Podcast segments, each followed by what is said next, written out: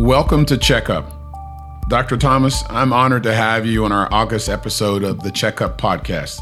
I'm even more excited to have you finally here at UAB. Uh, we had a conversation uh, at uh, just at the end of your recruitment, but there's been great anticipation to your arrival on campus. So we're honored to have this as a way that we can welcome you to the School of Medicine and uh, get a chance to know you and for our uh, community uh, to understand both of you, a bit of your background and history, as well as the, your interest and, and, passions.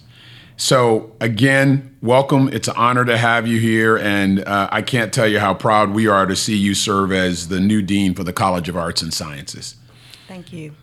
So, I'll start out by asking you if you can give us, and, and a lot of times it's framed this way now and you've heard the term, give us a sense of your distance travel from getting uh, where you started to being the dean of the College of Arts and Science at UAB. Great. And thank you, Dean Vickers, for this welcome and the opportunity to be with you, be with you today. So, I am a Jersey girl. Uh, I am first gen, and like many families in the Northeast, I have deep Southern roots a dad from Albany, Georgia, and mom from Wilson, North Carolina. Uh, but of course, their families were a part of that northern migration yes, yes. Uh, in the 40s. And um, I've always loved psychology. I grew up with an aunt who had schizophrenia. Mm.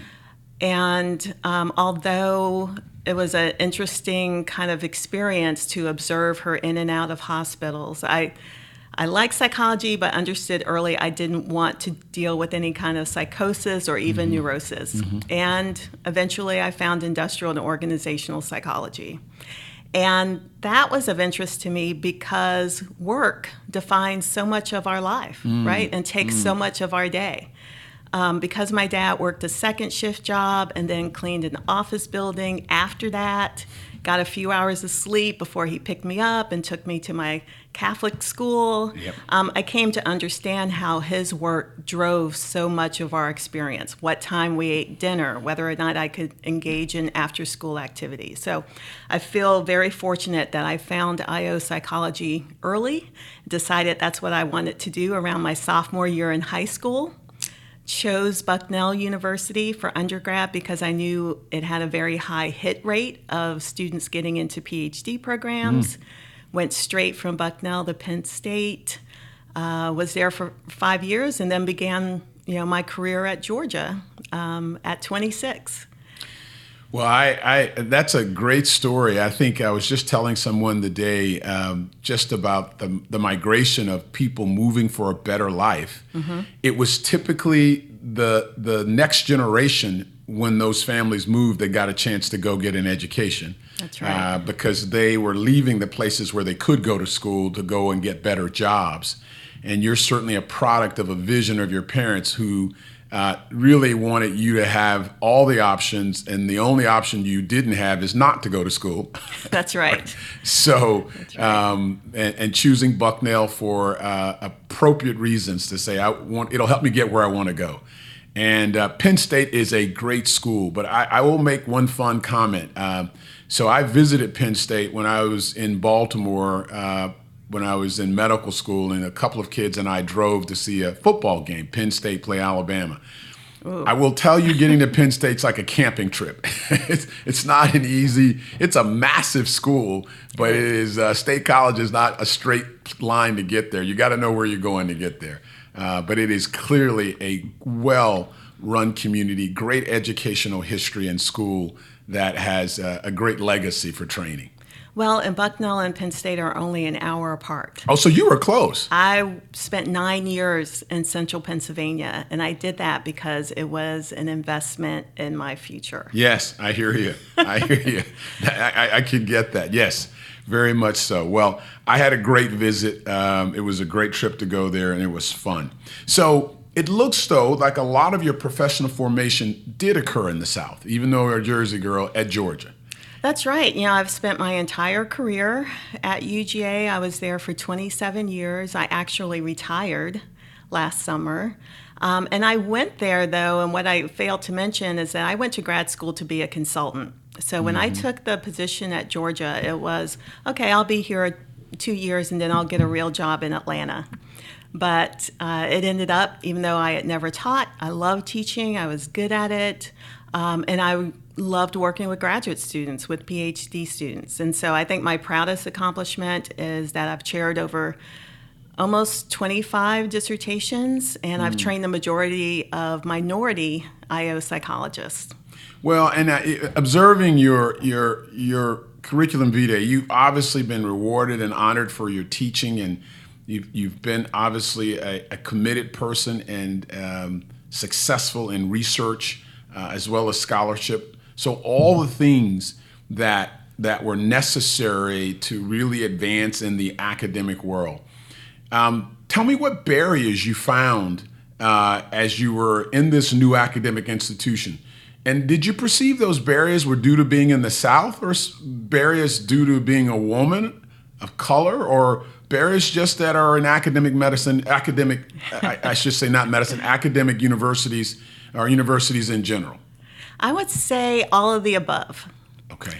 Um, I think as a black woman uh, studying industrial and organizational psychology, which at the time only had about a half of a percent African Americans, right? So I was the only mm. black woman teaching PhD students at that time in the country. And then on top of it, choosing to devote my scholarship and research to diversity and inclusion.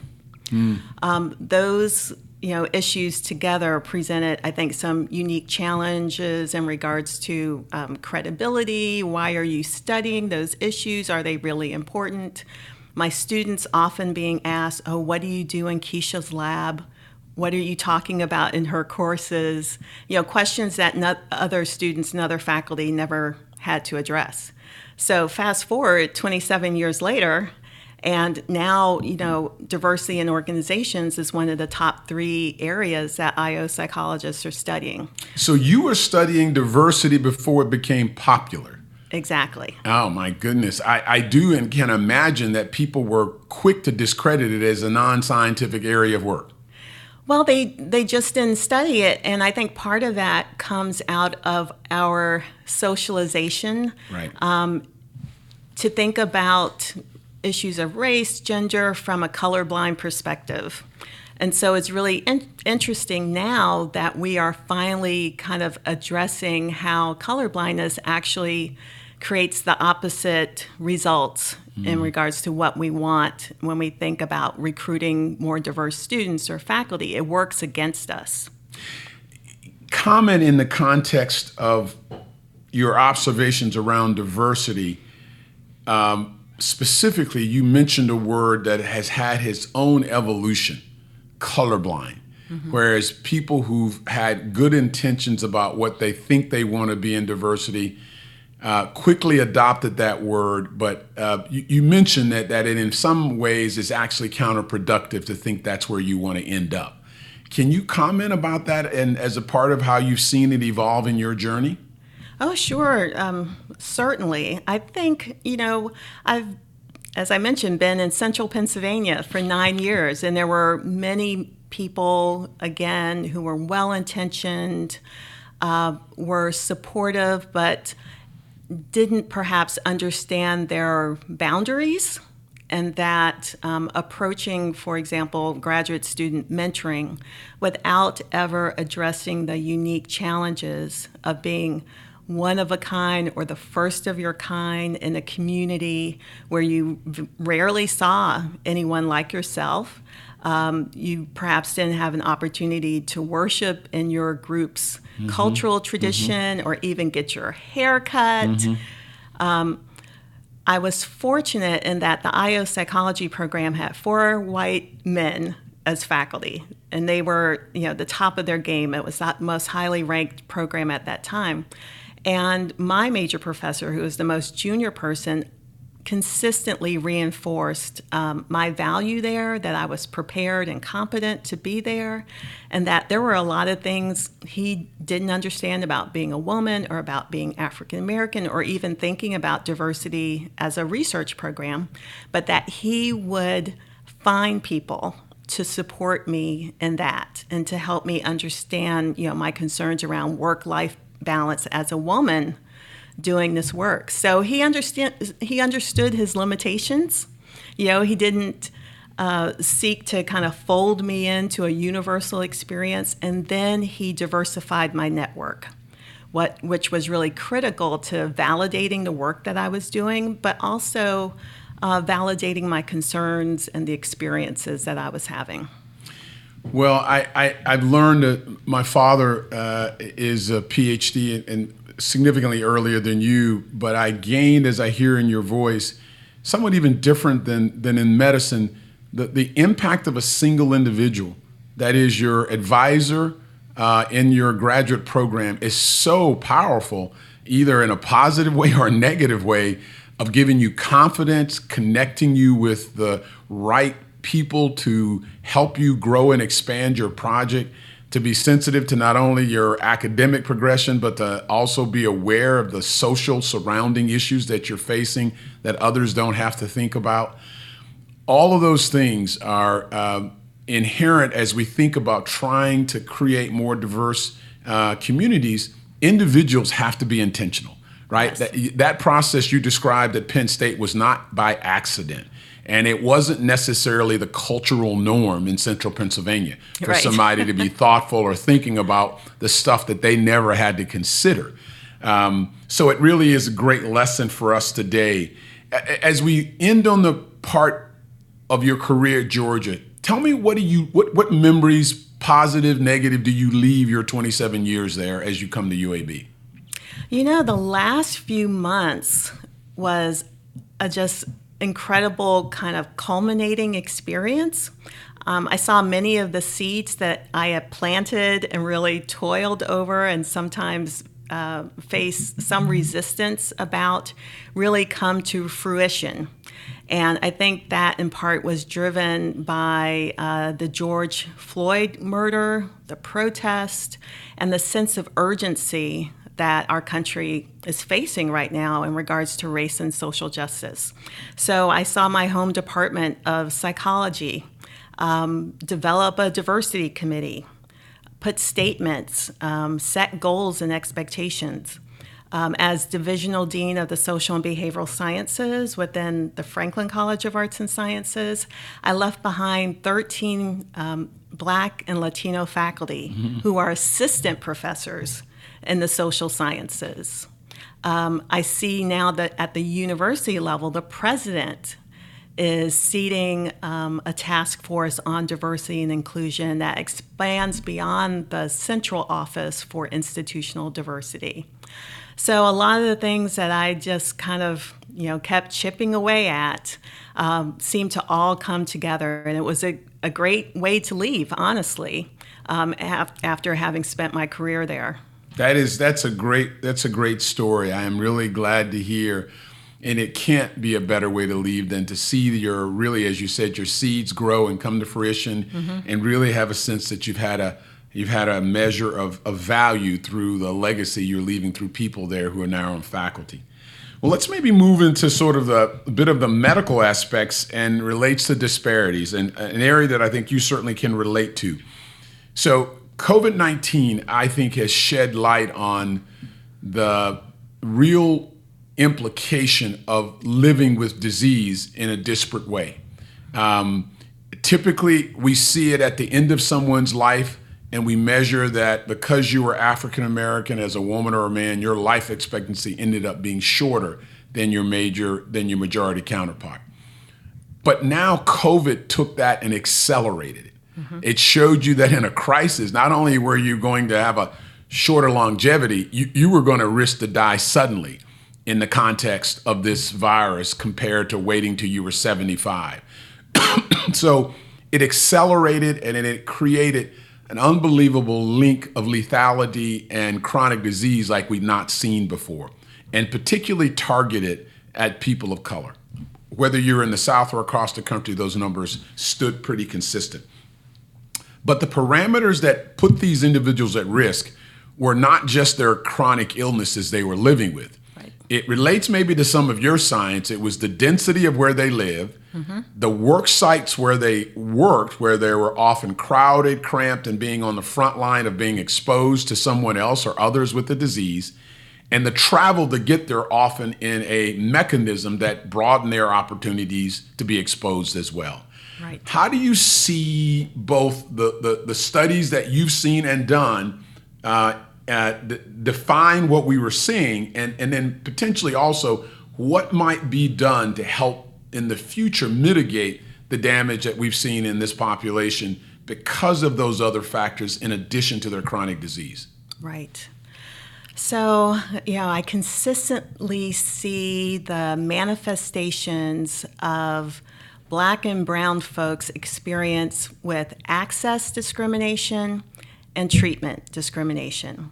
So I think in the workplace as well as in healthcare, there's access discrimination that occurs when we don't have the opportunities for good healthcare, good food, safe environments, good education that leads to opportunities to you know better the standards of our families.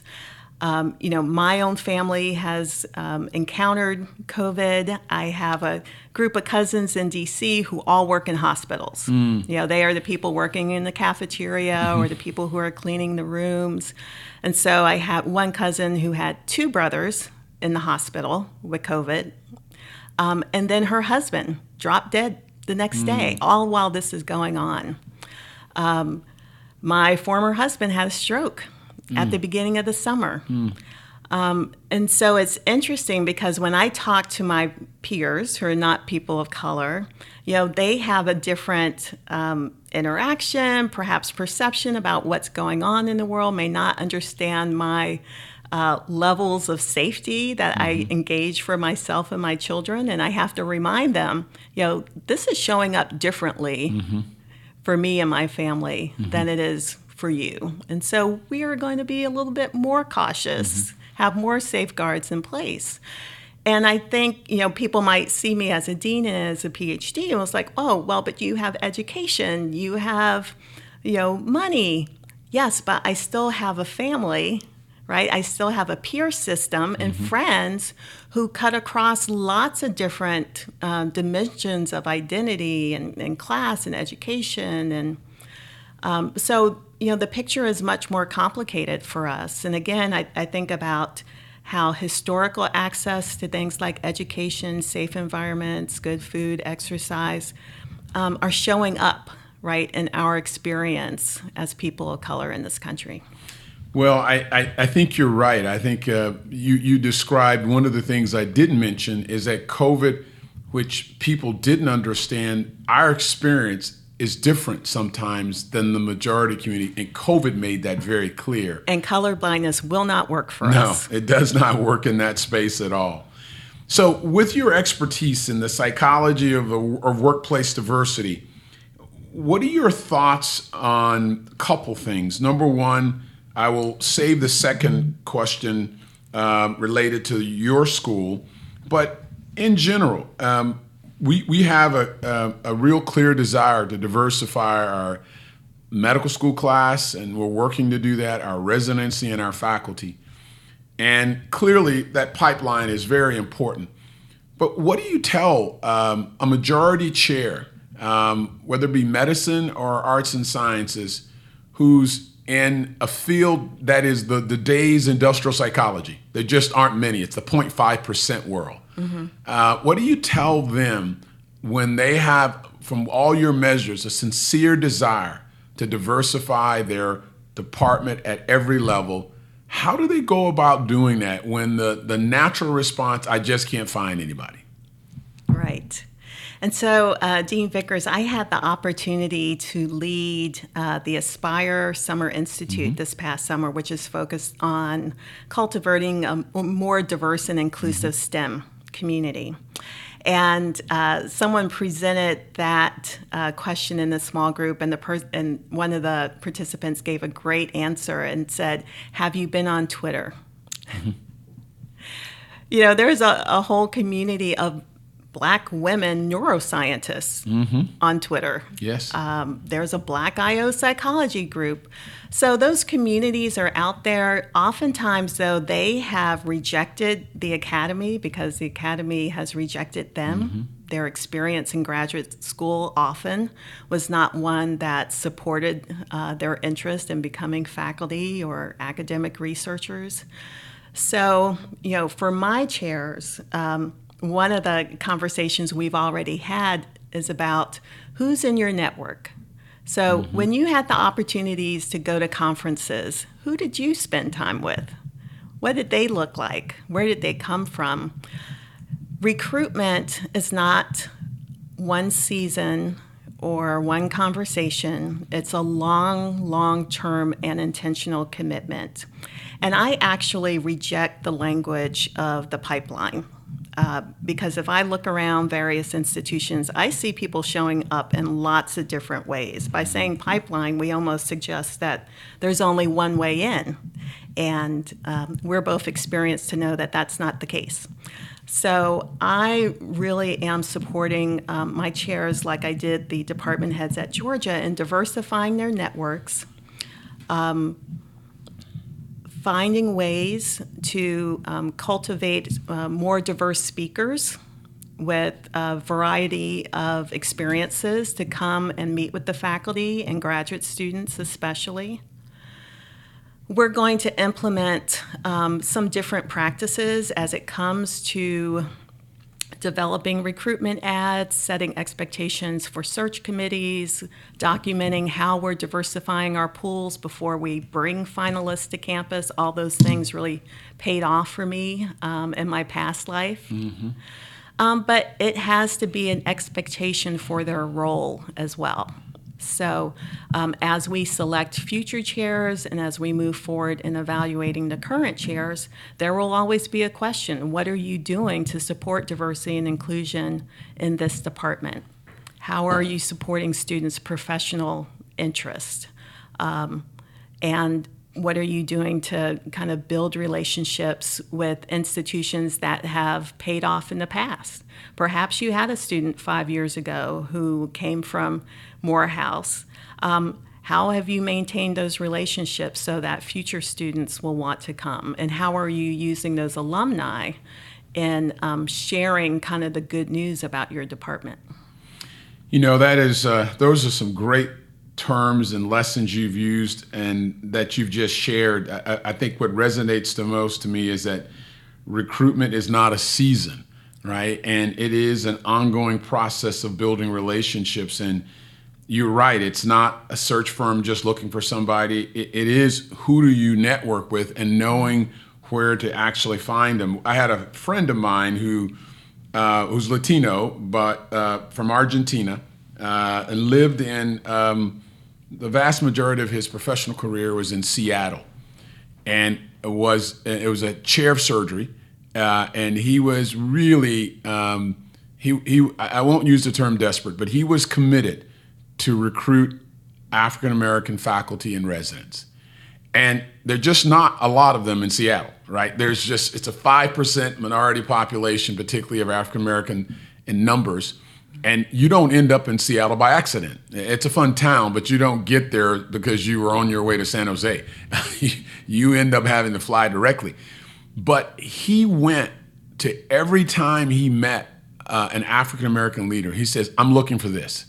And, and there happens to be a, a, a nerdy, weird little group. It's called the Society of Black Academic Surgeons, which most people would think is, I didn't know such thing existed. But it's, uh, it's well established, started probably in the 1980s by uh, a number, a few senior white surgeons and a few black surgeons who felt, I mean, powerful surgeons at that day, academicians, who felt it was really necessarily to have a clear identification for black academic surgeons. So it, it is a quite influential, powerful group in, in the world of academic surgery. And so he didn't know about it, but he finally he knew several presidents, and he didn't know that he knew knew several presidents. Um, and uh, he also realized that the group also has honorary fellows who are all white, so that that it had a network for him, and it became a source for him to recruit two to three African American women surgeons uh, to come to Seattle. But it was through no traditional means, mm-hmm. right? It was really being intentional making it clear what you wanted to do, discovering networks you normally would never know about, uh, having that organization come visit your ca- campus for their annual meeting so you can introduce your world to them so they can tell everybody about that job. Um, it was it was an effective way to do it, and he was willing and understood the need. So I, I fully agree and resonate um, all those things you've said. One of the things we've said in the School of Medicine, and I want to hear your comments on it because of your background and academic expertise. I've said first to our faculty when I first came, because of my experience in Minnesota with a lot of Fortune 500 companies, that diversity in my mind is first and foremost about excellence. Uh, I learned from multiple boards there that if that board was homogenous, they were not their best, right? If the thought process of everything they had to do came from a singular point of view that didn't have diversity included, they were not competitive. Now, equity is a very credible reason to do it, but I wanted to clarify for my leaders that one reason is not an option. It's not that I'm just on a kick because I want to see some color. It's because you're not your best if you don't have them, right? You're something less than what you should be. Mm-hmm. Um, and and I and I that's the level of accountability that I hold them to. If you think I want you to have a great department, you aren't great until there's color, significant people of color in your department. Mm-hmm. And I'm here to help you to do that. But that's a measure of excellence, not just a box you check on diversity. Um, and, and, and clearly there's an equity benefit, but I think even more so there's this issue of you wanting to be your best. Um, does that resonate with you as well? Oh, certainly. Um, you know, I've had many undergraduate students over the years pursue graduate education, and they would come back to me and say, Oh, you know, this program's really recruiting me. What do you think? You know, and they would easily be able to tell me about the number of um, underrepresented students in the program. But I would always go back and say, Well, tell me, though, who they've graduated mm. and how long did it take? Um, because for me, that's a better indicator of what your you know experience may be like. yes, um, I can imagine. So it's interesting that you um, share that. So this week, um, the College of Arts and Sciences launched a campaign around race and social justice. Um, and yesterday, we launched a new initiative around um, developing a more multicultural curriculum. Mm. So, incentivizing yes. faculty to develop new courses or reimagine current courses in ways that would provide more content around underrepresented groups, women, uh, the disabled, um, and the intersections of those various dimensions of identity. And the goal there is really about how do we prepare our students to live, thrive, and lead in a more diverse society by again adopting a, a colorblind mindset that you know we train people in the ways that we were trained is just not sufficient. And it's not going to lead to the levels of outcomes that we expect for our students. So as you mentioned what you're starting to do with the college um, uab clearly by paper and by experience is a uniquely diverse student body. Mm-hmm. tell me your first impressions. Uh, you've been at a traditional flagship state school for most of your career, UAB is a little bit of an abnormality. It's uh, sort of a tweener, um, not truly a traditional flagship school, and yet not just your truly urban school either. Um, what what have been your early observations of both about opportunities and surprises? You know, I feel as though UAB um, represents more of my own upbringing. Um, I think my interest in pursuing this opportunity once I got to know the university more was, you know, this was a unique opportunity for me to support, guide, um, and see students like myself kind of reach their potential and their goals. First gen students, um, students of color. Um, so that's why it's been so exciting for me. I, you know, in the time that I was at Georgia, um, I saw some significant shifts. When I first arrived in 1993, it was you know a flagship that really trained you know students from across the state. but with the implementation of the Hope Scholarship mm. and subsequently the Zell Miller Scholarship, which gave free tuition for students who had like a 3 8 and a certain level on their SAT or ACT. Um, you became the institution started serving um, students from the Atlanta metro mm-hmm. primarily, um, and so even for the the um, black students who I think make up only 7%, even those students were coming from, you know, professional families. I used to teach a freshman seminar every year, Can We Talk About Race? And so it would attract almost a majority of minority students. And we would go around the room and students would tell me about where they were from, their parents. You know, these were the kids of anesthesiologists. Mm-hmm and surgeons and lawyers and um, so they were not first gen kids. They were not kids from South Georgia or from North Georgia or the coast. They were primarily kids who had resources, who had educational opportunities. And great, you know, good for Georgia. But I think for someone who's reached this level in my career, I wanted to find a way to um, meet the needs of students who are like myself. Yeah. I think other people have the opportunity to do that. I want to have that opportunity as well. That is great. So, in the context now that um, the other thing that's unique about UAB and maybe different than Georgia is that you now have um, a university that actually has a sort of a health platform. Yes. Uh, and and uh, School of Medicine, obviously, but other schools of health uh, services tell me what you see the opportunities are broadly and specifically maybe with school of medicine uh-huh. uh, with the arts and sciences yes and i am still adjusting to that honestly you know even you know I, I spoke with a colleague this morning about you know the two days it took for me to decide what my name would be on my ID, because I normally would just put my first name. Yeah. But I needed to check around, and you know, finally a few people said no, Dr. Thomas, and I'm like, oh. They're like, well, you know, it's the medical history of the institution. I was like, oh, okay, I'll give in on this one. So I, um, again, I'm, I'm, still adjusting to this, but I think one of the areas in which the arts and sciences, especially the social sciences, might contribute to the medical and health mission of the institution is around cultural competence. And not simply from a workplace scenario, but also, you know, how would our, our doctors, nurses, physician assistants, behave, serve, and treat differently if they understood the history of African Americans um, in regard not only to you know syphilis experiments, but the trials that poor people of color have been put through from the times of slavery on forward. You know, and today I think the conversation is around populations who are imprisoned and their families feeling um, unable to turn down you know, quote unquote, opportunities when they are presented to them to participate in trials that are connected to mental health, mm.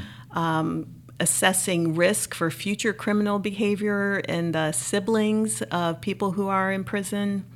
You know, all sorts of histories that perhaps uh, the medical establishment has not really thought about or had a responsibility in the past to I think, share and convey to students because that history is in the room when um, practitioners and phys- physicians are meeting with those families. Um, those you know stories get passed down from generation to generation, and there is a climate of distrust that um, health providers have to understand in order to best meet the needs of the people that they're trying to serve.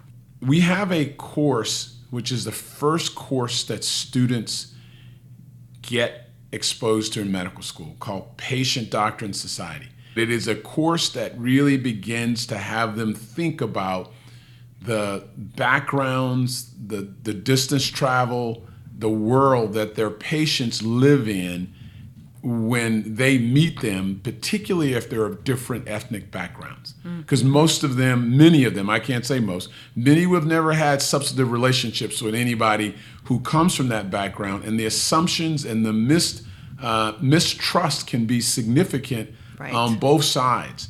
Um, I can see that's a space where the, the getting maybe some part of your world to share, in addition to what is done for people to be fully aware of the responsibility as a caregiver to know as much as you can the world of the patient you're treating.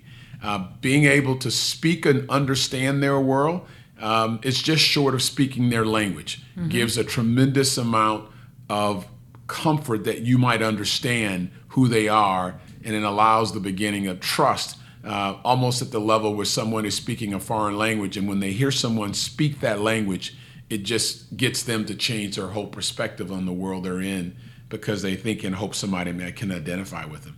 So exactly. I, I, I look forward to that. Let me ask you this: What do you think, or do you have a platform around bioethics? Because one of the things we face now in the world of precision medicine and genomic studies are, is the issue around the bioethical considerations of enrolling and appropriately managing um, populations of diverse background in these areas, largely because of our past history mm-hmm. and largely because of the long-standing disenfranchisement we've seen in relationship to social determinants of health. Mm-hmm. Yeah, I think that's exactly spot on, and um, something certainly we discussed, I think, during my interview uh, with the philosophy department. But I think it's more than um, kind of bioethics, it's also around you know the use of data and bioinformatics. So I, I could imagine some sort of you know conversation between you know the the health units on campus, philosophy, computer science, mm-hmm. around you know again you know the appropriate use of data, collection of data, and for what purposes, um, you know are all really critical issues right now. Well, we actually have faculty who have appointments in your Department of Computer Science, so we are trying to pursue that, and we'll try to take advantage. Great. Let me let me end on a, one final question that I think um, I'm going to ask you to address faculty uh, broadly, but here in the school, but also broadly. What are the messages you want to share from your experiences for women of color who are advancing their careers in an academic community? Um, what's the currency? What are the relationships that matter? And what are the goals you need to have to be successful? Mm-hmm. Well, you know, they are probably already pretty high performing. Many of them, I think, are likely to have had an experience where they may have been the only person like them in the room. And so it's critical um, to find opportunities for uh, collaboration, partnership, and networking, even mm. if that means stepping out, you know, beyond kind of the medical enterprise um, because there are some shared experiences around you know being the first of your kind or being a pioneer uh, the, the, isolation uh, dynamics with peers but also with family. I wrote um, a chapter several years ago that about every four months pops up on twitter and i get a thousand new followers and it addresses the experience of underrepresented people who are recruited into new environments, moving from pet to threat. Mm. And women of color, especially, have really kind of grabbed onto that, that concept. Um, you know, early in their career, you know, they are embraced, they're kind of uh, shown off a bit. You know, they change the optics of a department, but oftentimes they feel underutilized mm. and perhaps seen and promoted for the wrong things. Um, oftentimes they opt out. Those who stay around sometimes feel as though the rewards and recognitions aren't there, and that sometimes people see them as a threat. And the threat is really to the status quo. So it's important for us to have opportunities to talk about those dynamics with one another and validate our experiences so that we can support each other in moving forward. That is an outstanding way for us to end. Uh, great advice and great insight to the transition from pet to threat. I, I, can I can understand what you mean, and I think that will be great value for our listeners to understand um, a real significant topic to have conversation about and a culture to change. Dr. Thomas, thank you so much for taking time. I know your school has high demands on you, And I feel a bit guilty pulling you away to do this because I'm sure there are many who want a conversation, but I'm very appreciative of you taking the time to do so and to share your experience and to meet our uh, medical community in the School of Medicine and in UAB Medicine. Thank you so much. Thank you, Dean Vickers. I'm very happy to be here. Absolutely.